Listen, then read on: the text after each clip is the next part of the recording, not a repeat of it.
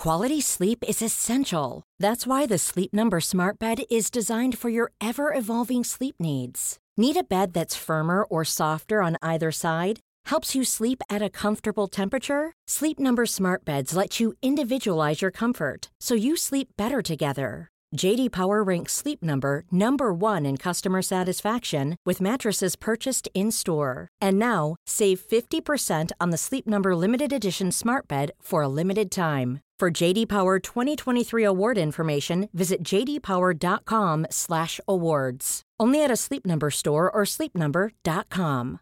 Hey, I'm Ryan Reynolds. At Mint Mobile, we like to do the opposite of what Big Wireless does. They charge you a lot, we charge you a little. So naturally, when they announced they'd be raising their prices due to inflation, we decided to deflate our prices due to not hating you. That's right. We're cutting the price of Mint Unlimited from $30 a month to just $15 a month. Give it a try at mintmobile.com slash switch. $45 upfront for three months plus taxes and fees. Promote for new customers for limited time. Unlimited more than 40 gigabytes per month. Slows. Full terms at mintmobile.com. Do lytter til en podcast for Third Ear. Um, right. Here we go. Ready? Jeg tror godt, vi ved, hvad det handler om. Gør vi det? Ved vi, hvad det handler om? Okay. Anyway, jeg har Martin Birgit Schmidt her i studiet. Hvad skal det handle om denne her gang, Martin? Jamen, jeg har et lille stykke papir.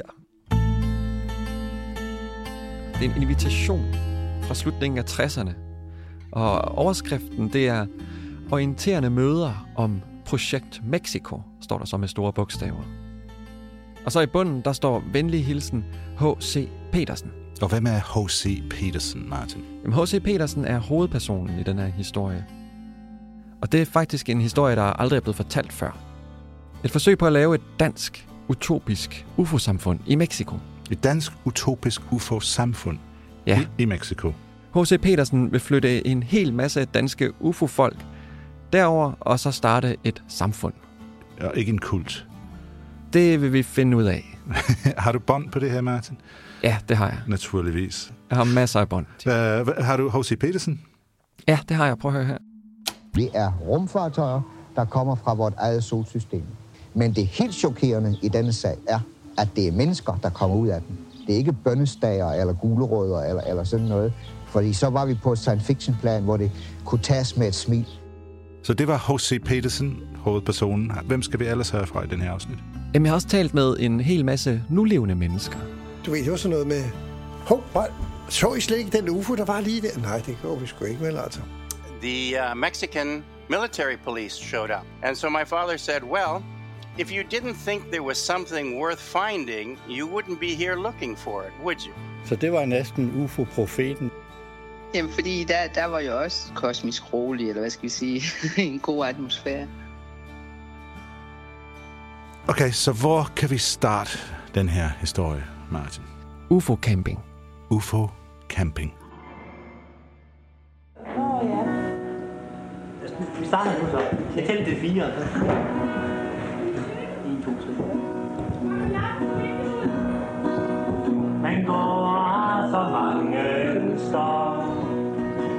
Vi starter historien om Projekt Mexico her med UFO-camping. Fordi det er et rigtig godt eksempel på, hvordan UFO-verdenen fungerede lang tid før internettet og alt det, vi nu tager for givet, når vi deler information med hinanden.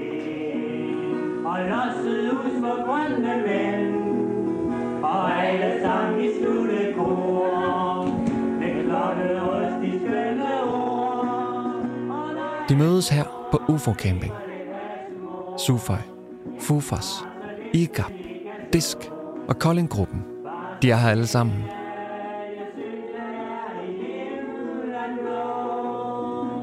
Og her diskuterer de det, de kalder UFO-spørgsmålet.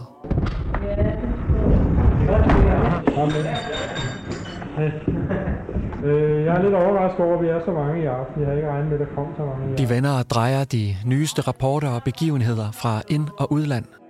Vi mødes jo her, fordi vi tror netop på flyvende tallerkener. Det må ikke være noget diskussionsemne, når først man møder sådan et sted. Er det noget, man tror på? Jo, det er sgu da det, man går ud fra. Og så skal vi snakke sammen om, hvad, gør, hvad kan vi gøre ved det? De hygger sig, spiser sammen og laver UFO-quiz. Jeg sagde 1946. Der var tre skiver, han så, det vi kan huske. Så tager de på observationsture. Hvad er det egentlig, I går og foretager jer? Uh, ja, vi forsøger at observere UFO'er, hvis det er muligt.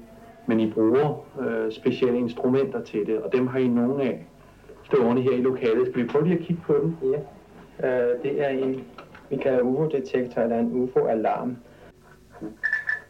Men kan man nu være sikker på, at det er uh, et UFO, når, når nu den ringer? Kan det ikke være andre ting?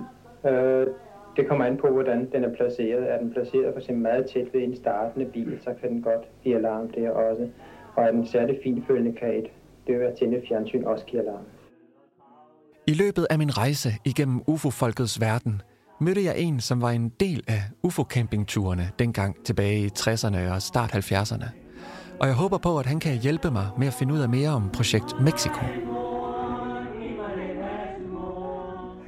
Det er da sjovt.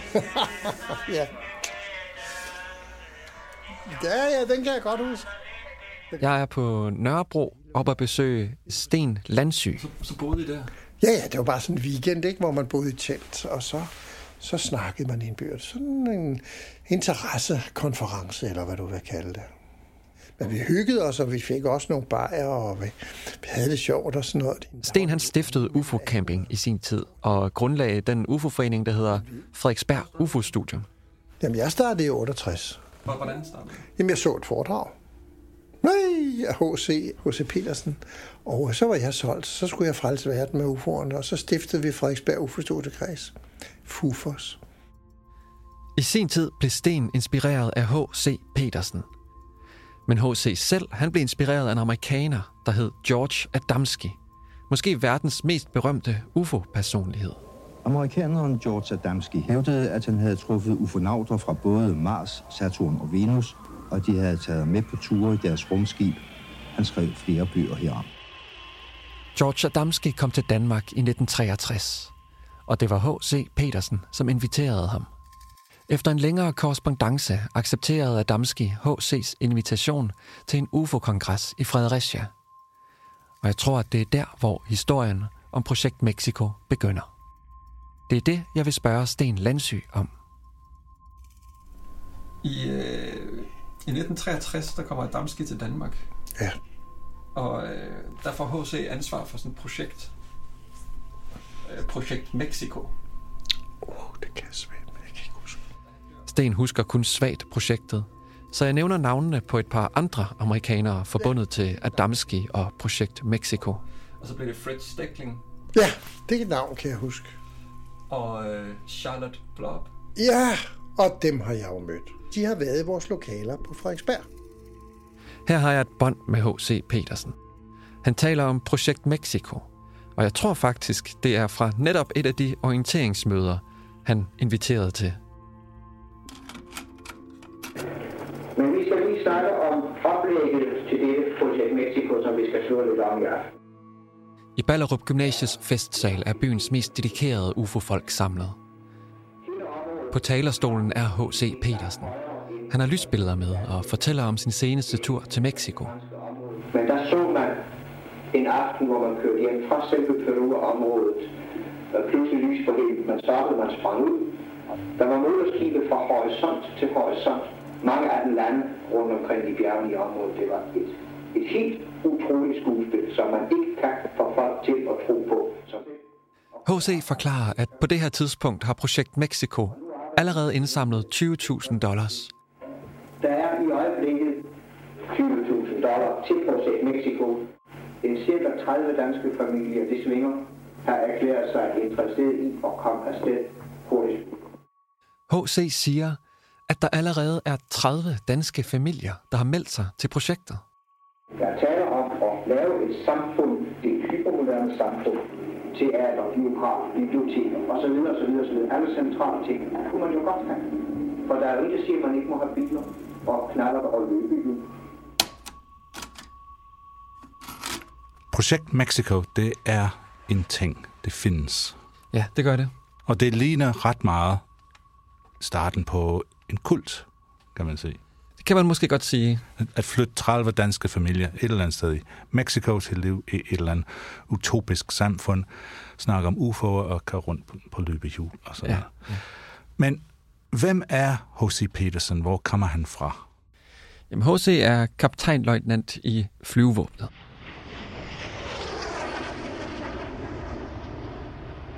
H.C. tager til USA i start 50'erne på udveksling.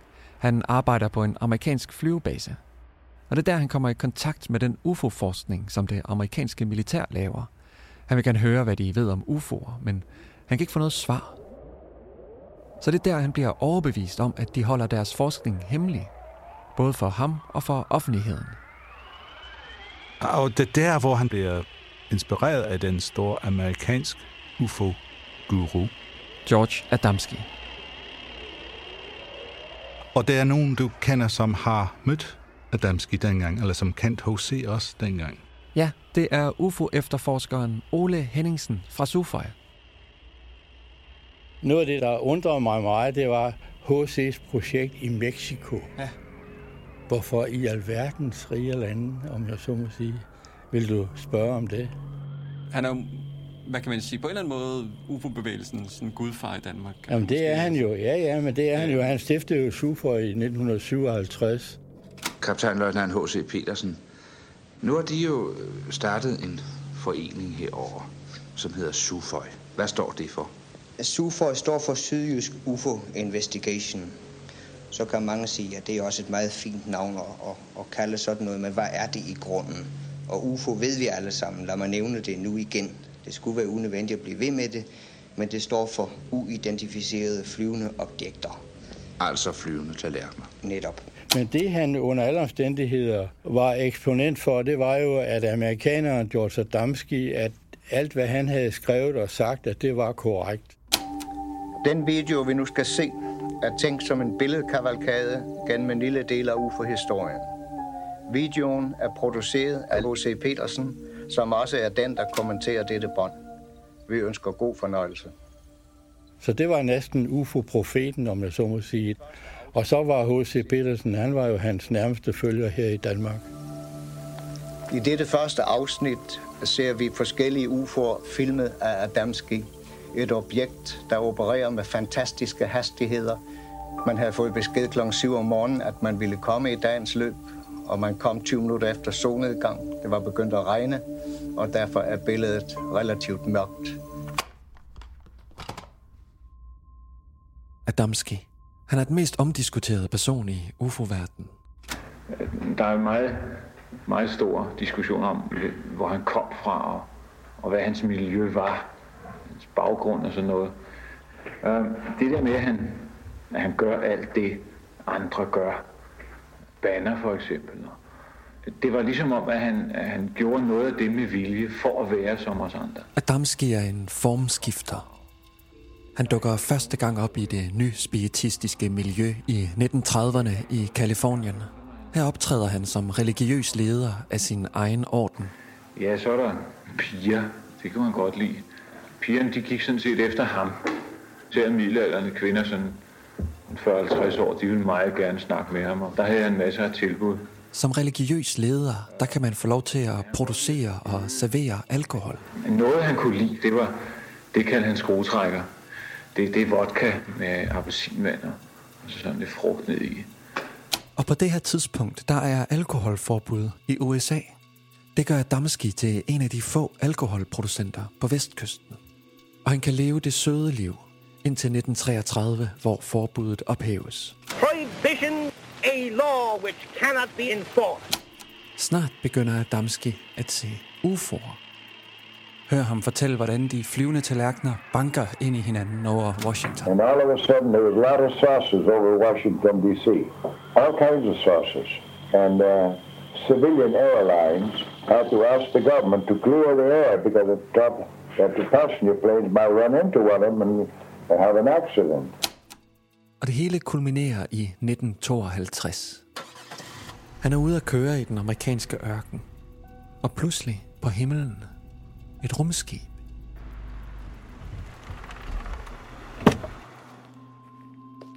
Skibet lander, og Adamski møder Venusboreren Orton. Han er det, man kalder en nordisk alien i menneskeskikkelse med langt lyst hår og muskuløs og solbrun. Orton fortæller Adamski både om stort og småt. det, det er sådan en, en, en vemmelig ting, fordi man kan ikke angribe ham bagefter og sige, hvem fortalte dig det der? Det kan han godt blive sur over. H.C. Petersen, han tror på Adamski. Oh, things happen that never get in the paper, see.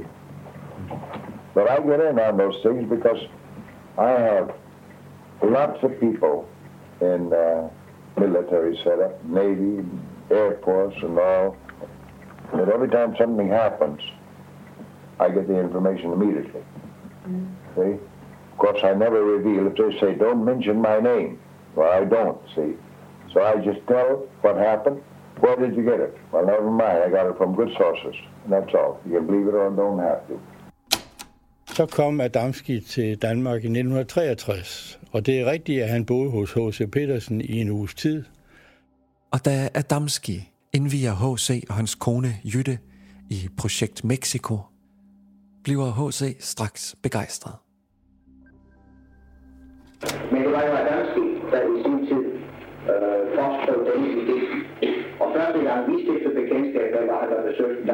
Besøgte os i 63, en nat, hvor vi sad derhjemme og snakkede om det, så bragte han det på banen, og de går og sagde til ham, jeg vil så bare hjælpe ham. Det sagde han ja til, Indtil videre er turen til Danmark en kæmpe succes. Og der blev holdt en kongres med, jeg tror, måske 700 deltagere eller sådan noget lignende over i Fredericia. Og Adamski kommer i dansk tv. Ikke desto mindre foreligger der også mange fantasifulde beretninger om møder med UFO'ers besætning, ufonauter. I West Virginia så 20 mennesker en sådan skabning, nærmest som en golfspiller eller en skøn dame. I Frankrig ligner han nærmest en politibetjent. I Sydamerika en pygmæ fra junglen med badebukser på. Uh, Mr. Adamski, when were you last time taken up in a so-called flying saucer? About uh, a year and a half ago. How many times have, have you visited? About eight times, as near as I can count right now, since 52. Um, and you have talked to to the to people in the Uh, yes, I've talked to the people, and they're people very much the same as we are. They look the same. Just the same. That's right. Og H.C. står trofast ved Adamskis side. En af Adamskis tilhængere herhjemme er tidligere major i luftvåbnet H.C. Petersen Vejle, som har beskæftiget sig indgående med fænomenet og siden 1959 set omkring 30 flyvende tallerkener. Øh, min personlige indstilling er, at det, der lander, der efterlader sig landingsspor, det vi får på vores film og så videre, at det er rumfartøjer, der kommer fra vort eget solsystem. Men det helt chokerende i denne sag er, at det er mennesker, der kommer ud af den. Det er ikke bønstager eller gulerødder eller, eller sådan noget. Fordi så var vi på et science fiction plan, hvor det kunne tages med et smil. Men så begynder der at ske nogle meget mærkelige ting omkring Adamski. Efter at Adamski havde boet hos H.C. Petersen øh, i en uge, så skulle han videre til Finland. Det var så på det tidspunkt, hvor han var på hotel i Dragør, at han øh, under sin dør fik skubbet en kuvert. Og da de så var ude og køre om aftenen, så tager han den her kuvert frem og giver den til en af mine gamle kolleger der og siger, kan du ikke lige øh, se, hvad det er for noget, det her? Jamen, der står Adamski udenpå, det må være til dig.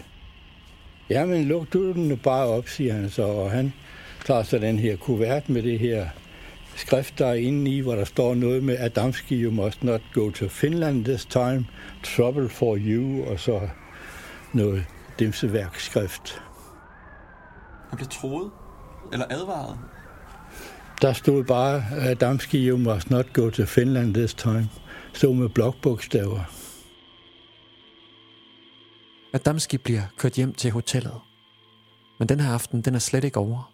Han påstod jo senere, at, at, øh, at han ude øh, i Dragør, hvor hotellet lå, at han der havde mødt en, en venusianer tidligt om morgenen. Han går ned på Dragør havn. Han ser på bådene, og, og så er der en anden mand. En, der ikke ligner han, hører til på havnen i Dragør klokken 4 om morgenen. Og det viser sig, at manden her, han er fra Venus. Han er her for at sætte Adamski på en meget vigtig opgave. Pave Johannes den 23. Han ligger på sit dødsleje i Vatikanet. Venusboren rækker Adamski en lille pakke. og i den er en kur til paven. Adamski han brugte ikke tiden i fremmede lande til at gå på sightseeing eller til at more sig. Han var i aktivitet for UFO-sagen fra morgen til aften. Jeg ved det selv, da vi havde ham her i Danmark, så måtte vi næsten tvinge ham i Tivoli, hvor han skulle slappe lidt af. Jeg tror ikke, han morer sig sønderlig i og for sig, for øh, det var den aften, hvor han fik kontakt med den rummand, der afleverede den forsejlede pakke til Per Johannes, så han havde sikkert alt andet i hovedet øh, den aften end øh, tankerne om Tivoli. Så Adamski beslutter sig for ikke at tage til Finland, og han fortsætter så sin tur til Italien. Adamski tager ned til Rom for at mødes med paven, siger han selv. Og op på Peterspladsen, der lader han så de der to damer blive stående på trappen op imod Peterspladsen, og så gik han selv ned, og der forsvandt han så ind af en dør. Og snart efter kommer han ud igen, og i stedet for pakken med kuren, så har Adamski en lille æske. Med en guldmedaljon i, med et billede af, af Pave Johansen 23. Og det sagde han, det, det var så åbenbart en tak for de øh, store øh, ting, han havde gjort for menneskeheden, som han nu havde fået af, den, af, af paven.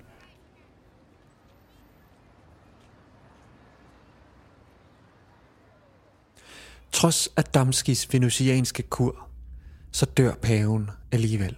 Så jeg troede simpelthen ikke særlig meget på ham. Suføj i gang sætter sin egen undersøgelse. Først er der sagen med Finland. Ja. Så sendte vi Erling Jensen med SAS-fly til Helsingfors, og øh, der fandt han ud af følgende. Det handler om, at Adamski han gad ikke at tage til Finland, og så skrev han på, på hotellet i Fredericia, det var postgården, på deres papir, der skrev han til sig selv, at Damski you must not go to Finland this time. Og vi har så senere prøvet at få en grafolog til at finde ud af, at det er Damski selv, der har skrevet det her brev, og grafologen siger uden tvivl, ja, det er det. Der er mange, der tvivler på hans øh, kontakt i Dragør. Hvad mener du om det? Den tror jeg ikke på. Nej. Nej, den tror jeg ikke på. Det brev, der er skrevet, som jeg har set, er efter min mening skrevet med amerikanske bogstaver. Og så er det hele seancen med Pave Johannes den 23. Og den påstand, den har Ole personligt efterforsket. Så havde jeg, da jeg var i Rom, fundet, at man godt kunne købe nogle medaljoner med billeder af Johannes den 23. på, og jeg havde købt sådan en lille en, ikke særlig stor. Og øh, ved at sammenligne medaljongens prægemærker, så kunne man simpelthen se, at det var lavet af det samme souvenirfirma. Og jeg har så haft korrespondence med Vatikanet, og de skriver, at den var ikke udgivet af dem, fordi deres medaljoner de blev præget i den italienske mønt. Så hvad er din konklusion på det her? Ja, det var svindel. Det hele er svindel. Det hele er svindel. I nutidens lys er det tydeligt for Ole, at Adamski var svindler. Men dengang, i 1963, der bider H.C. på. Og faktisk på det her bånd kan du høre Adamski pitche projekt Mexico på en besøg i Danmark i 1963. Now I intend to go to Mexico to see about the grounds and to investigate that. Han fortæller, hvordan han allerede er ved at købe jord til projektet. Han kalder H.C. Petersen, eller Hans, som Adamski siger det, for coworker, og han skal hjælpe med at finansiere projektet. Uh, uh.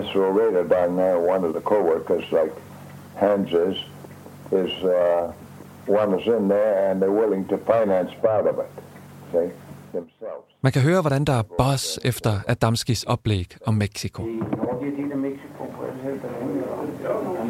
Det ligger oppe i, i 600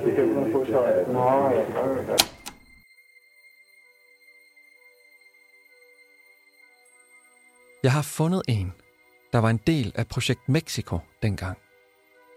Godt nok var det hendes forældre, der tilsluttede sig projektet, for hun var kun 16 i 1970. Og det, hun har at fortælle mig om projekt Mexico, er slet ikke, hvad jeg forventede. Hallo? Du snakker med Martin Birgit Schmidt. Jeg er ved at lave et projekt om H.C. Petersen. Som 16-årig flyttede hun ind med sine forældre og en anden familie, der også havde tilsluttet sig Projekt Mexico. Og, og kan du huske H.C.? Altså ja, svagt. Men det var ikke Mexico, de flyttede til.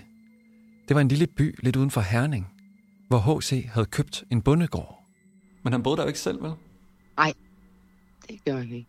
Øh, nævnte han nogensinde øh, Mexico for jer? Ja, altså det, det var jo der, vi skulle være flyttet til. og så blev det Midtjylland. Fra Mexico til, til Midtjylland? Ja, ja. Jamen, fordi der, der var jo også øh, kosmisk rolig, eller hvad skal vi sige, en god atmosfære. Det blev ikke det hypermoderne samfund, som H.C. havde forestillet sig. Altså, over grisestallen, der, der skulle der indrettes værelser. De blev ikke færdige, eller hvordan? Nej, det gjorde det ikke. Så hvor mange familier var det til sidst? Der kunne jo kun bo to familier ad gangen. Ja. Det løb jo ligesom lidt øh, ud i sandet igen. Ja. Et er teori, og et andet er praksis, kan man sige sådan. det, som det egentlig skulle være, det blev det jo ikke. Ideen var sikkert god nok til at starte med, det kunne bare ikke realiseres. Så var det slutningen på hele historien, at Projekt Mexico døde. H.C. Petersen kun købte et landejendom i Herning-området. Er det bare slutning på historien? Nej, det er det faktisk ikke. Hvis du kan huske, så var der jo 20.000 dollars, og så var der to bikarakterer i historien. Charlotte Blob og Fred Steckling. Det var dem, som øh, du nævnte før, som, som Sten kunne huske, som har været inde på Frederiksbergs UFO. Studiekreds. Studiekreds dengang. Nemlig? Fred Steckling. Ja, det er et navn, kan jeg huske. Og øh, Charlotte Blob. Ja, og dem har jeg jo mødt. De har været i vores lokaler på Frederiksberg. Frederik Stikling, som vi skal komme blok og andre, som har samarbejdet med danske idéer over, viderefører sådan set hans arbejde, ikke hans plads, men, men det arbejde, oplysningsarbejde, som han arbejdede på derovre. Og på et vist tidspunkt, så skrev Stikling til mig, at, at han skulle nok tage sig af sagen selv. Så Charlotte Blob og Fred Steckel, de, de skubber H.C. Peterson ud af vejen. De overtager den simpelthen. Ja, Fred Steckling køber et stykke jord i Mexico, i Perua-området. Og så de køber et stykke jord i Mexico. Ja. Alrighty. Yes. Mm-hmm. Do you want me to proceed with the narrative? Adamski vælger altså ikke H.C. Petersen, men amerikaneren Fred Steckling som sin aftager. He, he trusted Hans to a certain degree, but he did not trust Hans with everything. Det her er Glenn Steckling, sønnen af Fred Steckling. There's a lot of information that Hans had no idea about. Hvor H.C. måtte nøjes med projekt Midtjylland. Så brugte Fred Steckling de 20.000 dollars på at udleve Adamskis vision. Just before George passed away in April of 65, he was with us in the house. And so he handed my, his briefcase to my father and says, I want you to continue my work because I will be leaving soon. So after George passed away, we drove all the way across country through central Mexico, and you took dirt roads through the small villages, and there was a large hacienda type house. Did it have a name? Yeah, it was surprisingly it was called Rancho Las Vegas. Rancho Las Vegas. Her bor Glenn Steckling, hans familie og en flok andre UFO-interesserede. Det virker rent udsagt utopisk. Pear orchards on this side, alfalfa fields on this side, avocado orchards further down. You know, we would ride in the tractor and till the fields and plant the crops and uh, pick the fruits off the orchards and trees. And so as a kid, I can remember these times uh, very fondly because there was no s- stresses and pressures and things like that that we compound so much of our what we call modern life with. Det her det er sådan et sted, hvor alle H.C. og Adamskis teorier, de rent faktisk er virkelighed. The uh, Mexican military police showed up, two truckloads. And the troops started to disperse and they pulled equipment out of the back of the truck, magnetic rods and metal detectors and things like this. and they proceeded to disperse themselves over the, about the 50 acres of, of land there. And so my father said, Well, if you didn't think there was something worth finding, you wouldn't be here looking for it, would you? Præcis som Adamski havde fortalt i 1963, så vrimler det med rumvæsener i Mexico. After we had seen some of these crafts fly by in the evening towards the mountain and behind the mountain range, my father said, Come on, let's pile in the car and we're going to drive up and see how far we can go. The very end of the dirt road was a small village, maybe, ah, maybe a hundred people. And uh, they looked at us kind of strangely. And my father says, Why do you look at us uh, so uh, uh, strangely? And they said, Well, we have seen other people like you come out of the forest, get on the bus, and go away, but we never see them come back. These craft would land, people would disembark, and then they would go and mingle amongst the population. Think of it like an airport.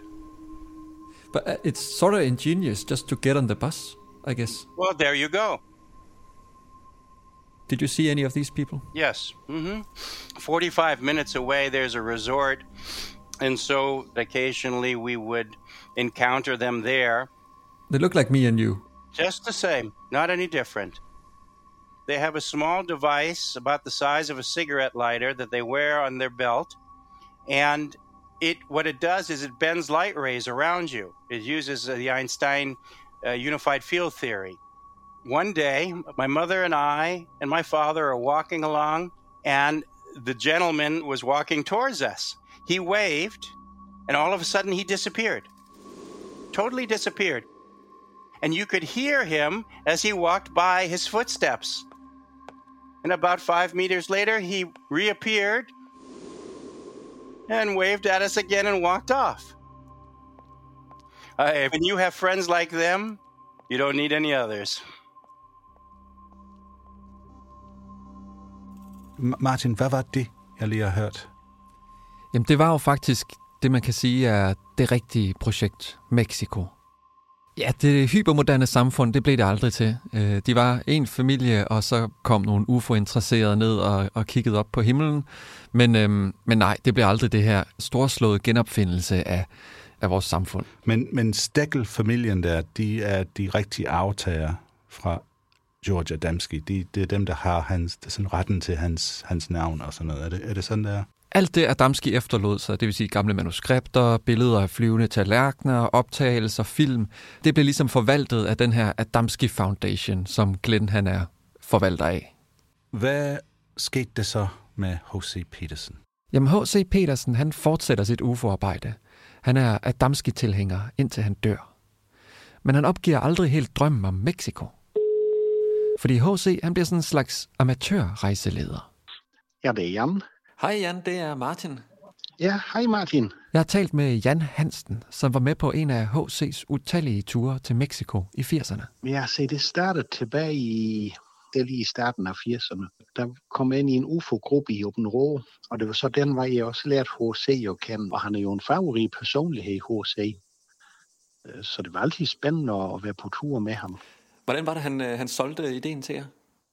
Det blev faktisk præsenteret som en, som en, bare som en almindelig øh, charterrejse med kulturelt indhold. Øh, og vi har engelsktalende guide dernede, og så de fortalte jo om de kulturelle ting ved Maya-indianerne, og så oversat H.C. det, og da jeg også godt kunne lidt engelsk, så kunne jeg godt høre, at det var ikke altid en korrekt oversættelse. Det var inspireret af hans egne idéer, hvordan han mente det hang sammen. Han troede jo på UFO, at de kom herned og besøgte os, og han mener, at de har været i Mexico, for det mange af de inskriptioner i templerne og sådan, øh, kan med god vilje godt tolkes hen i den retning, at det kunne ligne en UFO. Men de vil jo hyggelige at være sammen med. Vi grinede og havde det sjovt, og det kunne man også med H.C. Så længe man ikke lige trådte på hans tæer med, med nogle forkerte meninger, det skulle man så holde sig fra. Men derudover, så var det vældig hyggeligt og morsomt. det var det. H.C., brænder du lige så meget for Adamski i dag, som du gjorde for 50 år siden? Det er jo ikke personen Adamski. At en person er noget, øh, det kan meget nemt blive til en tilbedelse. Men det er det, der ligger bagved. Hvad præsterer personen? Og der åbner sig jo et helt fantastisk perspektiv Hvis man tænker sig, at den mand har talt med, fløjet med, hvad du bor i rumskibet, der kommer fra andre planeter. Så han mistede aldrig troen, H.C. Petersen. Nej, det var øh, hans sidste interview, lavet kort før han døde i 2009. Den tid, du beskriver her, sådan UFO-tidens fødsel, kan man se, det, det er en meget uskyldig, næsten, næsten naiv tid, du beskriver. Ja, den er, den er naiv, men den er også meget ærlig og meget sådan engageret. Og faktisk er det lige præcis det, det skal handle om næste gang. Hvordan øh, folk de udnytter det der ufo-hysteri, der var dengang. Og hvordan det stadig kan skabe tvivl, og der kan være mange modstridige udgaver af sandheden i dag.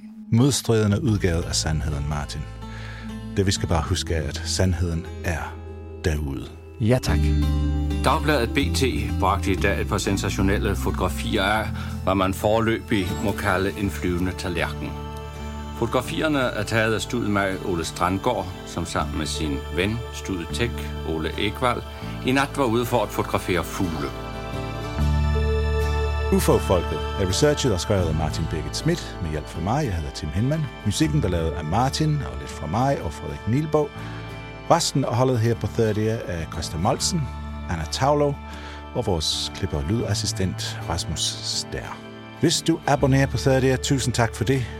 Husk, at vi nu har en ny måde at abonnere på, hvor du kan høre vores premium ting på alle mulige andre podcast-platform, som Spotify og Pocketcast, eller hvad du ellers kan lide at bruge. Det koster 49 kroner hver måned, og det er lige præcis det, vi har brug for, hvis vi skal blive ved med at lave podcast-serier til dig. Så sign up today, hvis du kan på 30.dk. Udover det, så skal du bare huske, at hvis du kunne lide, hvad du har hørt, så send det endelig videre.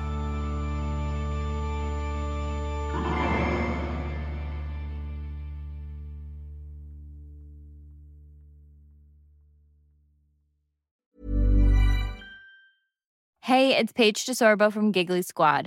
High quality fashion without the price tag. Say hello to Quince. I'm snagging high-end essentials like cozy cashmere sweaters, sleek leather jackets, fine jewelry, and so much more. With Quince being 50 to 80% less than similar brands. And they partner with factories that prioritize safe, ethical, and responsible manufacturing. I love that. Luxury quality within reach. Go to quince.com slash style to get free shipping and 365 day returns on your next order.